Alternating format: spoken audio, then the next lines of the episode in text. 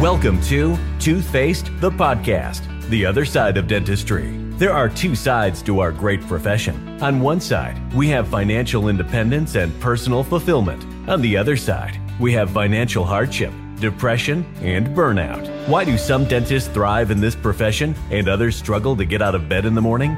That is exactly what we are trying to find out. We don't claim to have all the answers, but we talk to some really smart people that can give you some insights on how to thrive in dentistry and life.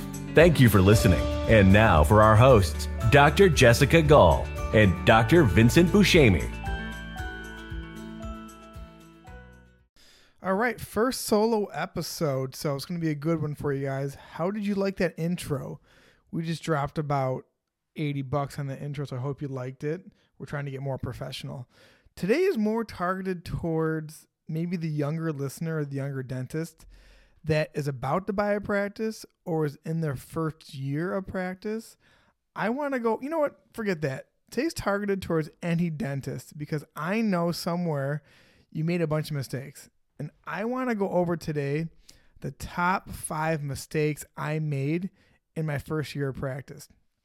As you're listening to this, you're going to think to yourself, oh my gosh, I cannot believe how stupid this guy is. And when I, I made some notes for today, and when I look at these notes and think about my mistakes I made, I also think, oh my gosh, I can't believe how stupid this guy is. So I'm not going to waste your time. This is going to be a really good episode. I have no idea how long it's going to be. If it's too long, I'm going to cut it into two parts. So we're talking if my mistakes are too exhaustive, I'm going to cut this podcast into two different parts. But let's start. The first mistake I made is I got really sloppy.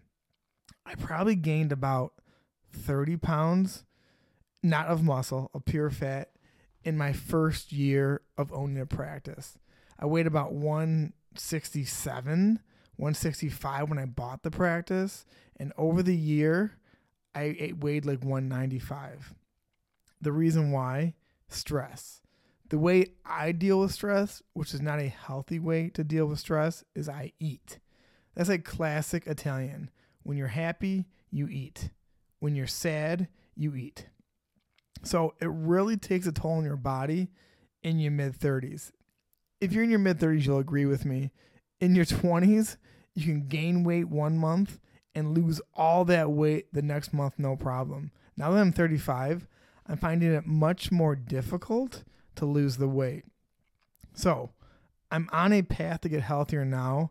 I'm trying to stick to the carnivore diet or maybe carnivore keto diet, where basically you cut out all processed food and eat mainly meat.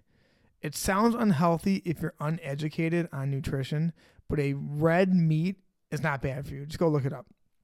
And the second thing I'm doing is a kettlebell workout protocol. It has helped tremendously, even with the strength in my back. And I know I have some form of abdomen in there, some form of six pack hidden, and it really helps stabilize my core. And the more I do kettlebell training, the more I feel more equipped to do dentistry. So, number one, if you're a young dentist about to buy a practice or even an associate, you have to take care of your body, stay in shape. Okay, the second mistake I made, which was a huge mistake, was I had no budget in my practice. I spent money on things I thought I needed without really understanding cash flow, overhead, operating expenses, payroll, anything. I would just see how much money was in my bank account and I think to myself, of course I can buy those supplies or of course I can buy that piece of equipment. Or, of course, I can take another loan to pay for these computers. If you're going to read one book in private practice when you buy a practice, it's the Profit First book. And the book is so good, it has branched out into other industries. And there's a Profit First book for dentists. I recommend that you read it before you read any other book any other book on clinical, business, anything, read Profit First for Dentists. I think the author is Barbara Stackhouse. I think she was a hygienist before. To break it down, you have to open up five different bank accounts. And each bank account you open up is a priority for a certain thing in your practice. So you have a bank account for taxes, a bank account for overhead, a bank account for profit, a bank account for your own salary, which is different than profit. You have to know that. And then a bank account for all the money that comes into your practice. And the idea is that you pay yourself first before you pay your employees and your overhead. But you have to pay your employees and overhead. You can't just pay yourself and not pay them. They make the analogy akin to nutrition and dieting. When you diet, you're always going to eat all the food on your plate or all the food in my case is in sight. So if I have candy in my house because I have kids or I have junk food in my house and I see this, I'm going to eat it. The analogy is drawn to if you see the money in your bank account, you're going to spend it. It's so hard to make a financial decision if you see your total money in your bank account. So the idea is you pay yourself a profit first and you pay yourself your own salary first. And then the money that's left over is like the food on your plate. And that's the money you use to operate your business. I've been doing this now for, I don't know, two months, no, maybe more, three months. And I have, I'm much more profitable just because I have more of a sense of money coming in and where I'm allocating my money. Again, that book is Profit First for Dentists. You have to go buy that book. Okay, the third mistake I made was terrible unfocused, unintentional marketing. I worked at a private practice previously, as you guys know, um, and their main marketing tactic, I thought, was postcards, but it wasn't because it was a pure PPO practice. And you learn this if you listen to Gary Takacs and the Thriving Dentist. PPOs are your marketing. I don't take any PPOs. I'm pure fee for service. So I have to have more targeted marketing. I did postcards in the beginning and I did a postcard with a discount. And I know you heard this before, but if you market for discounts, you're going to get people looking for discounts. I know it seems logical, of course, but maybe in your brain you think if I market for discounts, I can get a person in and then convert them into a patient that is dedicated towards their oral health. Maybe. But the chances are the person with the postcard will leave you for the next dentist with a postcard. So after I dropped the postcards, I did zero marketing for probably a year, which was the dumbest thing I could have done because I didn't understand why in the past I had no problems getting patients. It's because I was signed up for these PPOs.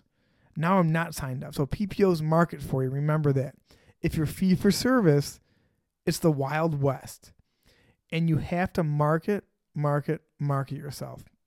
Although I'm getting word of mouth referrals, which are the absolute best referrals, I have to market myself. So actually, I hired a company called Ekwa Marketing, and Naren, who's the CEO of Ekwa Marketing, is the co-host of the Thriving Dentist Show with Gary Takacs, and their main marketing approach is organic SEO growth, meaning they get you to rank higher on Google organically. So you're not paying for ads. I just started them and I'll update you guys on how that's going. Uh, but that was a mistake number three. Number four, isolation. When I first bought this practice, I was just coming out of a previous lawsuit and I was depressed. And I felt embarrassed with how much money I lost in the lawsuit and almost like I was a failure for getting into a lawsuit. And I really isolated myself from my friends, from my family, and from other dentists. And if you do that, dentistry will eat you alive. This is a very stressful, physically and emotionally demanding career and job.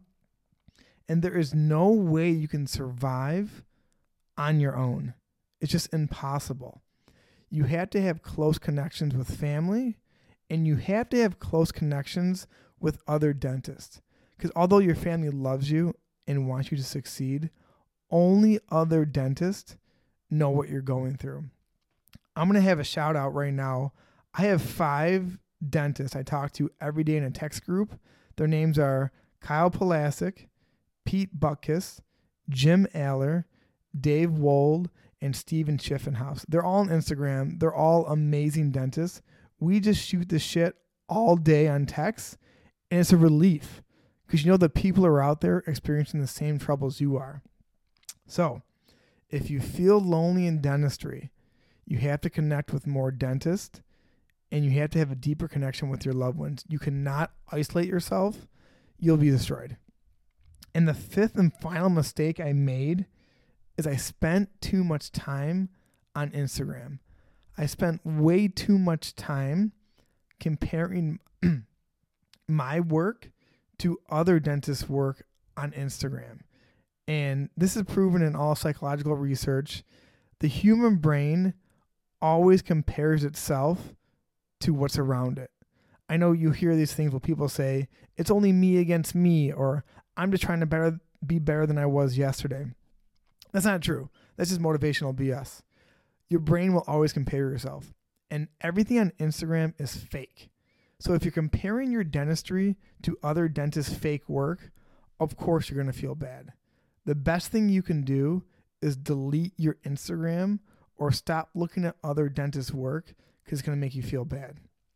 Okay, so those were the top five mistakes I made in my first year. Hope you guys like the solo podcast. I'm trying to convince Dr. Jessica Gall to also do a solo podcast, and we're going to add this back into the mix. All right, guys, thanks for listening. See you guys soon. Bye.